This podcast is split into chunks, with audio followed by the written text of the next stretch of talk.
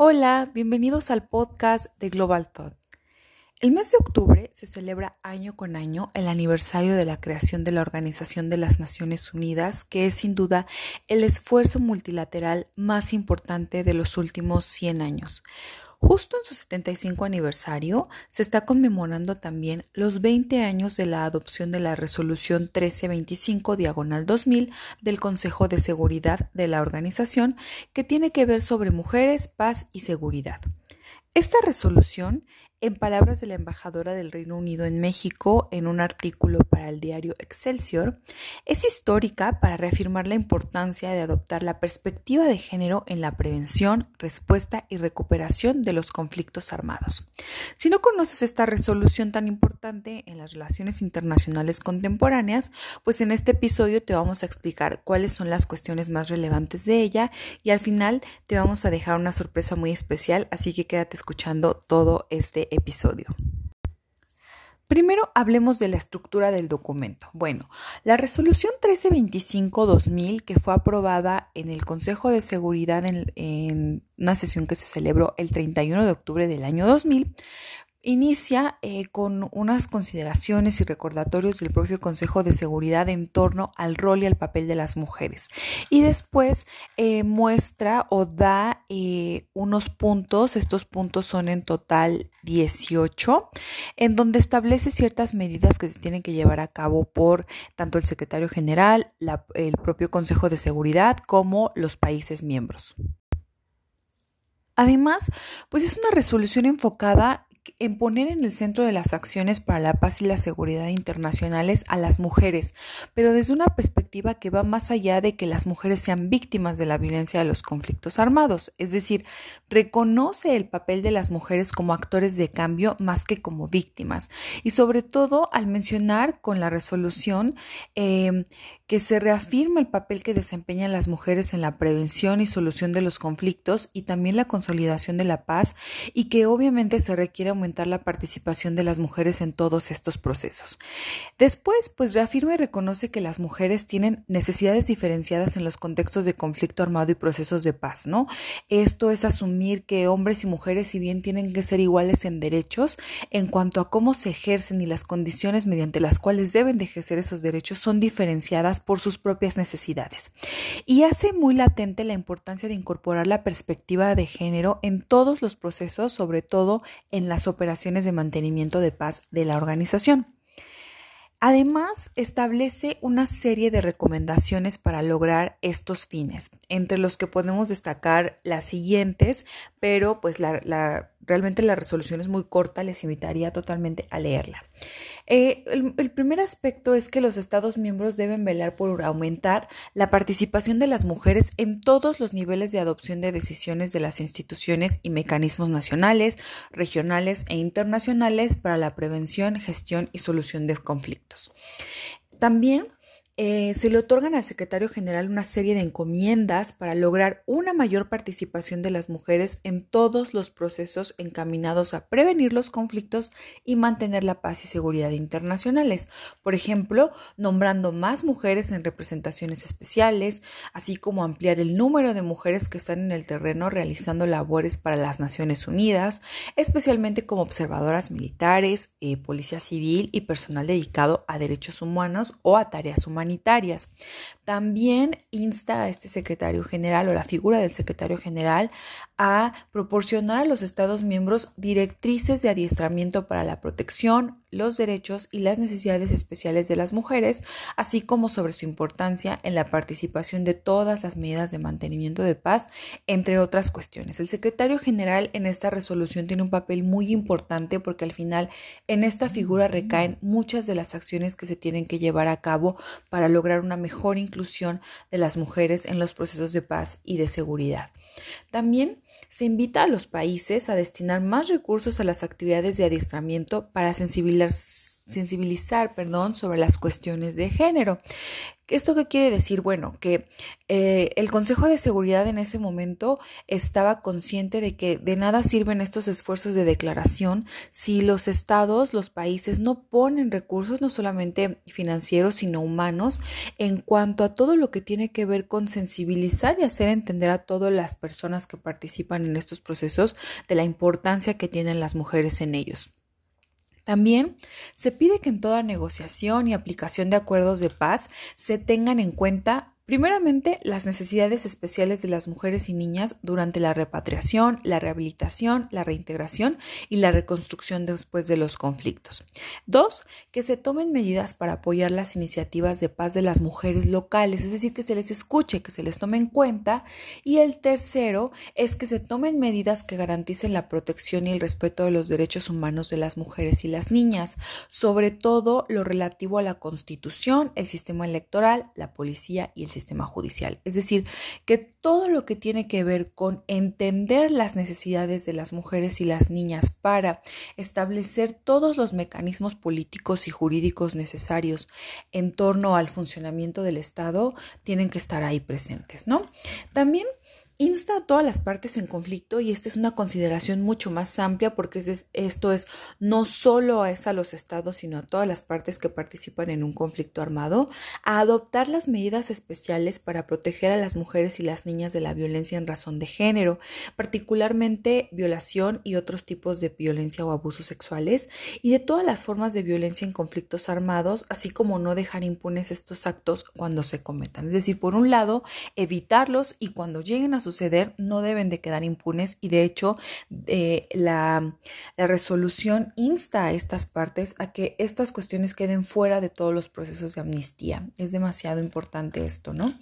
También alienta a que todos los que participen en la planificación para el desarme, la desmovilización y la reintegración tengan siempre presentes las necesidades de las excombatientes según sean el género femenino o masculino y tengan en cuenta las necesidades de sus familias. Esto es sumamente importante porque también pone en el centro a el círculo cercano de las personas que se pueden ver afectadas por un conflicto armado y no solamente nos habla de las víctimas en tanto personas que no participan en las hostilidades, sino también de las personas que participan activamente y asume y reconoce que las mujeres pueden también participar activamente en un conflicto armado, ¿no? Que no son solamente un espectador victimizador o bueno, más bien victimizante en torno a estos temas. ¿No? También eh, el Consejo de Seguridad, y aquí esto también es relevante, se compromete a tener en cuenta los efectos que las sanciones que puedan imponer a otros estados a partir del artículo 41 de la Carta de las Naciones Unidas puedan tener en mujeres y niñas y las necesidades especiales que requieran, ¿no? Y todo esto para considerar la posibilidad de hacer excepciones humanitarias, es decir, si se iba a poner una sanción, pero se conoce que mujeres y niñas van a salir gravemente afectadas por estas circunstancias y que se van a aumentar sus condiciones de vulnerabilidad, pues se pueden poner excepciones a ello. Y por último, por un lado, se invita al secretario general a hacer un estudio sobre los efectos de los conflictos armados en las mujeres y niñas. Y de hecho, eh, pues al final la Organización de las Naciones Unidas no es la única organización que tiene estudios sobre los efectos de los conflictos armados en las mujeres y niñas. Hay muchas otras organizaciones y por mencionar una particularmente que trabaja en el terreno en conflictos armados, pues el Comité Internacional de la Cruz Roja tiene bastante trabajo al respecto. De hecho, tiene un texto muy interesante que se llama Mujeres en la Guerra o Mujeres en Guerra y que les recomiendo ampliamente revisar. También eh, invita al secretario general a que eh, se haga este estudio, pero también tomando en cuenta el papel de las mujeres en la consolidación de la paz y las dimensiones de género en los procesos de paz y la solución de conflictos. También a presentar un informe al Consejo de Seguridad sobre los resultados de este estudio y poner a estos a disposición de todos los Estados miembros de las Naciones Unidas, ¿no? Al final de cuentas, este tipo de ejercicios pues no se quedan con el que se hagan una vez, ¿no? Tienen que estar totalmente actualizados porque como sabemos, los conflictos armados siguen vigentes y los procesos de paz también. Y eh, ya, ahora sí, para terminar, las consideraciones más relevantes de esta resolución es que se pide al secretario general que, según proceda, indique en sus informes al Consejo de Seguridad los progresos que se hayan realizado en la incorporación de las cuestiones de género en todas las misiones de mantenimiento de paz y todos los demás aspectos relacionados con las mujeres y las niñas. Pero bueno, como pudimos escuchar, las ambiciones de esta resolución son muy grandes, pero al mismo tiempo son cuestiones que tal vez al día de hoy nos parezcan demasiado obvias, sobre todo por el papel que juegan las mujeres en los cambios internacionales que se están viviendo en, en el mundo. Y bueno, a 20 años de su adopción, pues el panorama al final no es del todo lo que se esperaba. Si bien eh, hay muchos avances, también hay cosas donde todavía hay mucho trabajo por hacer. Para darles ahí unos eh, puntos o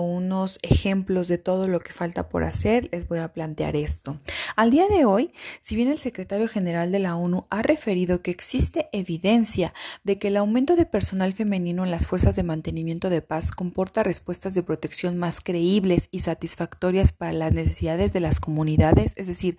la participación de las mujeres sí está garantizando procesos más certeros y duraderos.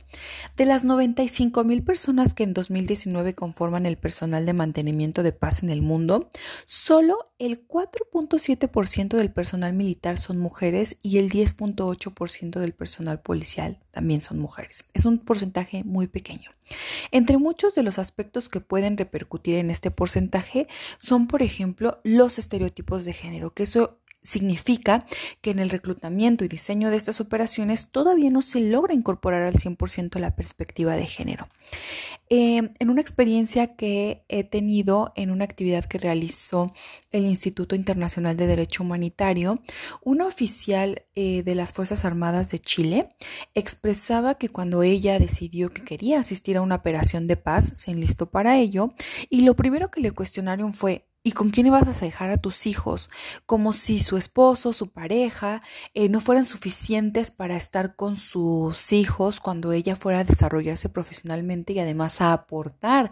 eh, eso que tanto se necesita, ¿no? Eh, al final ella logró asistir, pero todavía le queda, para ella, digamos, todavía queda ese rezago en torno a por qué las mujeres no pueden participar en estas operaciones que llegan a durar seis meses, un año, hasta dos años, y que la limitante puede ser que tengas hijos o que seas casada, ¿no? Porque se sigue viendo a la mujer como el centro del desarrollo de eh, los niños, o no solamente de su desarrollo, sino de su cuidado, y esto repercute en que estén participando en este tipo de operaciones, pero no es por su condición de mujer en sí, sino por los efectos de los roles de género que tiene la sociedad hacia ellas. Les invito también a consultar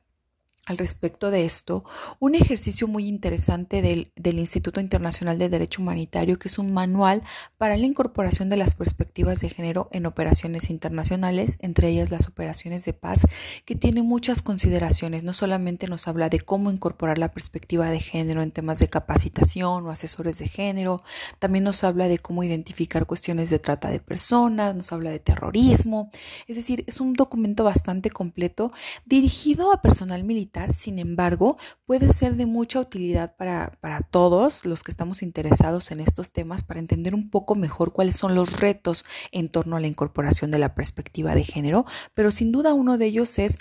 los estereotipos de género. Ahora, por otro lado, eh, pues para lograr estos objetivos de incorporar a más mujeres en las operaciones de mantenimiento de paz, para 2028 se ha establecido la meta de que el personal militar debe ser un 15% conformado por mujeres y el 25% del personal de observadores militares y oficiales de Estado Mayor, pues también deben ser mujeres. Sin embargo, eh, creo que todavía sigue siendo una cifra menor y deberíamos de estar apostando por la paridad, es decir, que fueran 50% hombres y 50% mujeres en todas las características de esas operaciones. Ojalá logremos ver estos, logros y estos ejercicios eh, muy pronto. Eh, también la ONU ha reconocido que la violencia sexual como arma de guerra sigue siendo empleada y que lamentablemente es poco visibilizada y denunciada por las víctimas por temor a represalias. Además, con todos los contextos de pandemia y a pesar de eh, que se ha instado a un cese al fuego en los conflictos armados actuales, em, tenemos, recuerden, un capítulo de podcast sobre, sobre eso. eh, que, donde hablamos sobre cuántos conflictos armados hay activos en el mundo, eh, pues al final de cuentas esto ha logrado que las mujeres tengan aún más temor de denunciar si son víctimas de violencia sexual como arma de guerra en estos contextos, ¿no? Y bueno, aunque las mujeres también participan ya más activamente en la redacción y planeación de los acuerdos de paz eh, que están vigentes en el mundo, pues su participación sigue siendo limitada e insuficiente para lograr los cambios que se requieren. De hecho, el proceso colombiano es un ejemplo interesante para traer a, colación en este, en este episodio porque eh, es un proceso de paz que está muy cercano a nosotros como México, es muy vigente, es un, es un ejemplo internacional sobre cómo se deben hacer las cosas eh, tanto para bien como para mal. Y eh, de acuerdo con Catalina Ruiz Navarro, em, que escribió un artículo sobre este tema, cuando se iniciaron las negociaciones para el Acuerdo de Paz de Colombia en 2016, solo una mujer, Victoria Sandino, excombatiente del Ejército de las Fuerzas Armadas Revolucionarias de Colombia, o FARC, y actual congresista, estaba sentada en la mesa. Imagínense, a pesar de tener esta resolución, Em, que nos decía que las mujeres tenían que ser incorporadas, no nos hablaba de solamente tener una representación por género, sino de que realmente estuvieran representadas no solamente en un tema eh, cualitativo, sino también cuantitativo, ¿no? Y en ese momento solo había una mujer sentada en la mesa. Y un actor feminista que ha abogado vocalmente por la participación sustantiva de la mujer en el proceso de paz es la organización Cisma Mujer. Es una organización feminista colombiana a la que se le atribuye el mérito de haber contribuido significativamente a la inclusión del acuerdo de paz, ¿no? Eh, de la inclusión no solamente de mujeres en el acuerdo de paz, sino de una perspectiva de género y una perspectiva incluso hasta un tanto feminista, ¿no? Para Claudia Mejía, la directora de CISMA, la resolución 1325 justamente fue una herramienta crítica para el movimiento de las mujeres en Colombia y que les permitió decir, a ver, tenemos esto, tenemos que lograrlo y tenemos que eh, utilizar esto como una forma de decir, tienen que incluirnos en los procesos de paz. Entonces, eh, con esta resolución, la 1325, Sandino, Mejía y otras personas comenzaron a presionar al gobierno y a las FARC para ampliar la inclusión de las mujeres en la conversación. Y el primer éxito fue que otras dos mujeres, Nigeria Rentería y María Paulina Riveros, fueron llamadas a la mesa para unirse a Sandino como negociadoras. En el mismo artículo de Catalina Ruiz Navarro, que les vamos a dejar en nuestras redes sociales, eh, también se cita la experiencia de otras personas y eh, Juanita Millán, eh, hablando de su experiencia en el subcomité de género de, todo este proceso de paz, cree que ser mujer en el ejército le dio una perspectiva diferente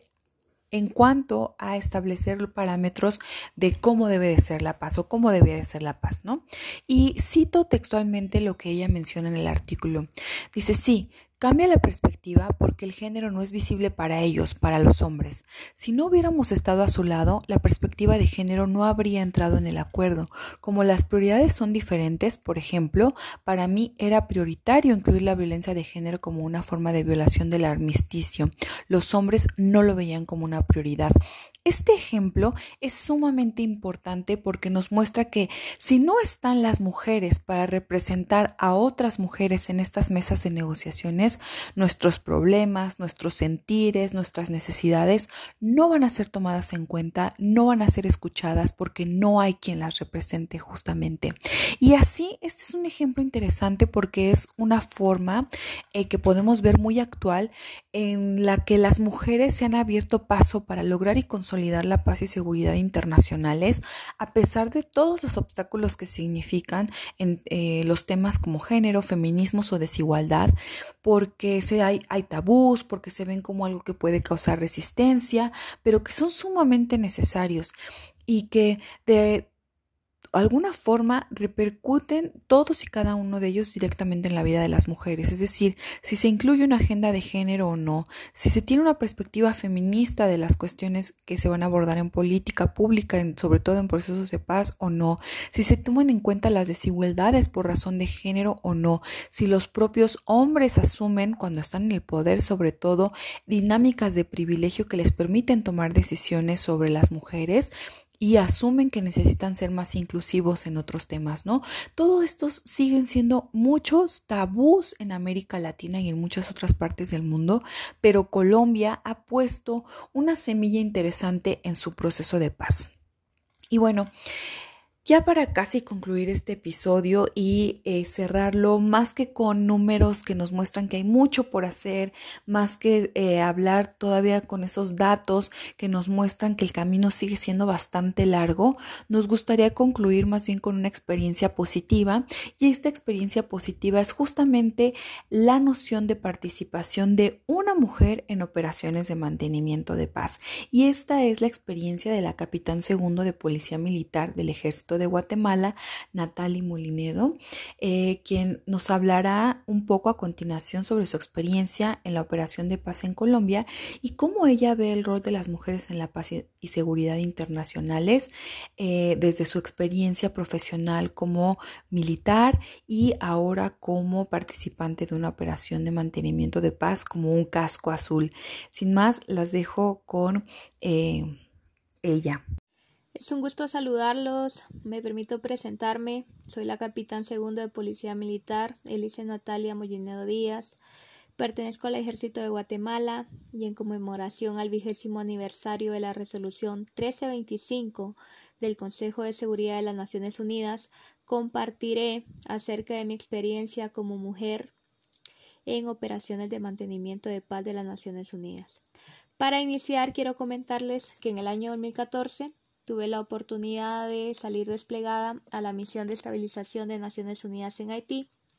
Una experiencia para mí de mucho aprendizaje en la cual pude observar en tiempo real cómo el conflicto violento afecta de manera desproporcionada a mujeres y niñas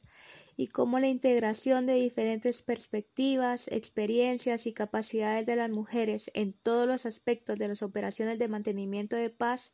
coadyuvan a lograr iniciativas interesantes para el mantenimiento de la paz en los territorios.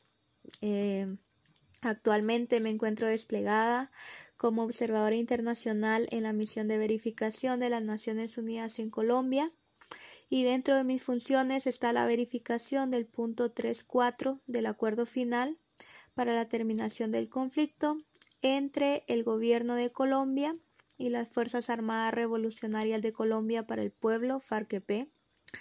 En el punto en mención, pues eh, eh, se establece como principio orientador el enfoque de género. Por lo tanto, mi trabajo lo desarrollo enfocado en la protección de mujeres, niñas, niños y adolescentes, quienes han sido afectados por eh, las organizaciones criminales objeto de este acuerdo. Para esto, pues tengo en cuenta los riesgos específicos que enfrentan las mujeres contra su vida, integridad y seguridad. Y este trabajo lo realizo eh, respetando los principios de imparcialidad, derechos humanos y acción sin daño. Esta experiencia en especial eh, ha sido muy gratificante para mí y de gran aprendizaje, ya que me ha permitido ser parte de un proceso histórico y de coadyugar a la construcción de la paz en los territorios. Quiero comentarles que dentro de los aportes que realizan las mujeres desplegadas en operaciones de paz alrededor del mundo, pues uno de ellos es ser agentes activas de paz en los conflictos y ser protagonistas claves y agentes de cambio. Reconociendo e integrando eh, distintas percepciones, experiencias y capacidades propias en todos los aspectos de las operaciones de paz, así eh, logrando resultados satisfactorios de las iniciativas de mantenimiento y sostenimiento de la paz